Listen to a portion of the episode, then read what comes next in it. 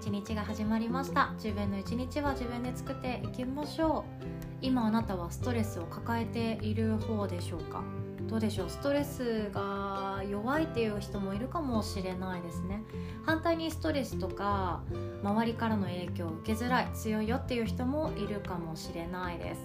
で私のポッドキャスト聞いてくださってる方はどちらかというとストレス感じやすい方なんじゃないかななんて思いながらいつも勝手にお話ししてます。想像を巡らせてねお話ししてるんですけどストレスってまあそれをゼロにすると何も感じなくなってしまうのがずっと長く続くとやる気がなくなったりモチベーションが上がらなくなったりあとは未来に対する希望がなくなって今度は達成感っていうものが何もなくなってしまうのでやりがいもなければ自分の存在価値が分からなくなってしまうこともあります。なので多少のストレスっていうのはとても大切だしストレスが欲しくて何かをするんじゃなくって何か自分が成し遂げたいこととかチャレンジしたいことがあってその上でストレスっていうものがおまけとしてついてくるんじゃないかなって思ってます。でストレスっていうものが実際体がどうなってどう影響されていくのかっていうところを読み解いていきましょう。ね、まずストレスを感じるっていうことありますよね。これどういう時に感じるでしょうか？もし今お家にいたり何かどこかに書き残すことができたら自分がストレスに感じる瞬間を書き出してみてください。私だったら満員電車とかあとは人と人との距離が近い時とかそわそわしちゃいますね。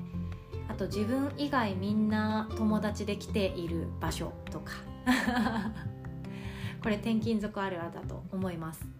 であとはですねまあそんなぐらいかな。あとは自分の言っていることが相手にうまく伝わらない時とかもストレス感じますし冷たい言葉をよく吐く人とおしゃべりしている時もとてもストレスです。なんであんな言い方するんだろうって思う時ってありますよね。そういう時私すっごいストレスです。あなたはどうでしょう？でこのストレスっていうものを反応してしまうとこの情報が脳に伝わります。私たちの脳に直接伝わります。で情報を受けた脳はストレスに対抗しようとホルモンの分泌の指令を出してくれます。面白いですよね。で分泌されたホルモンっていうのがどうなるかっていうと血ですね。血流とともに体全体に巡って内臓とかあとは神経にも影響を与えます。ここが怖いです。なのでストレスが長引いてしまうとずっとこの臓器とか神経に影響を与え続けてしまってるからホルモンバランスあとは自律神経が壊れていって体に症状が現れるということなんですね。なので心と体って本当に密接して連動しています。でもストレスってある人にはストレスに感じられるけど別のある人にはストレスを感じないっっていうことってあったりしますよね満員電車も私の友達はもう慣れっこだよって言いながらもう毎日毎日やってたんですけど私は電車を避けた仕事を選んでいてずっとうちで仕事か近所のスタジオで仕事をするっていうことをしていたので満員電車にたまに乗った時はもうジンマシン出るレベルで。嫌でしたね。とか言いながら満員電車で通勤中にねこのポッドキャスト聞いてくださっている方がいらっしゃったら申し訳ないんですけどなのでそういう方には大丈夫でもある人にはダメな時があったり例えば人ともそうですよね。対人関係もそうでサバサバして絵文字のない LINE をしてくる人が OK な人もいればえー、なんか怒ってんのかな大丈夫かな大丈夫かなって心配になってしてしまう人もいますよね。なので人それぞれストレス反応が出る場所っていうのも全然違うんですね。まずは自分がどういう時にストレスになるんだろうっていうのを知ってあげてください。そうすると何がいいかというとストレスを避ける方法を考えることができます。いわゆる消去法ですね。だってもう自分でストレス反応が出るって知ってしまってるのにわざわざそれをすることないじゃないですか。なので私だったらもう満員電車を乗らない生活をこれからも続けるとかどうしても満員電車に乗らなきゃいけないのであれば私は一応車を持っているので目的地の近くに一番安い駐車場がどこにあるんだろうって探して運転していくっていう方法に切り替えた方がいいなとかあとは苦手な人例えばトゲトゲして物事を発するちょっと表情が読めない怖い人に対してストレス反応があるのであればその人となるべく喋る機会を減らしていくとか話すにしてもオンラインで手短にするとかそれこそ終わりの時間を設定してああのこの後も予定があるので10分間だけお願いしますって言っておくと10分で済むんだっていう自分の気持ちの余裕ができたりもしますよね。そうやってストレス反応を減らしていくのは大切です。でもストレスには何がいいかっていうとご存知マインドフルネスですよ。でもマインドフルネスって言っても私はヨガの先生なのでヨガをおすすめしがちなんですけどやっぱり自分の心がときめくもの自分の気持ちのモチベーション生きる意欲を高められるものが何かっていうのも知っておくといいかなって思います。1年の一番初めにやったサンカルパ手帳のワークでもやったんですけど自分のマイルール自分の喜ばせ方を何個か書き留めておくと迷った時にそこに書いていけます。辛いことがあったら会社帰りにハーゲンダッツ買おうとかほろ酔いをいつもより1本多く買おうとか そんなのでもいいんですけどあとは旅行とかもいいですね。今は移動がとても制限されてしまっているしバーチャル旅行とかあったりするけど私は旅行はそのバーチャルで楽しむものじゃないなって自分の中では思っています。旅行関係の人いたらごめんなさいね。私は旅行に行けなくても近くの森とか緑地で十分なのでそれが私の中の日常の旅行です。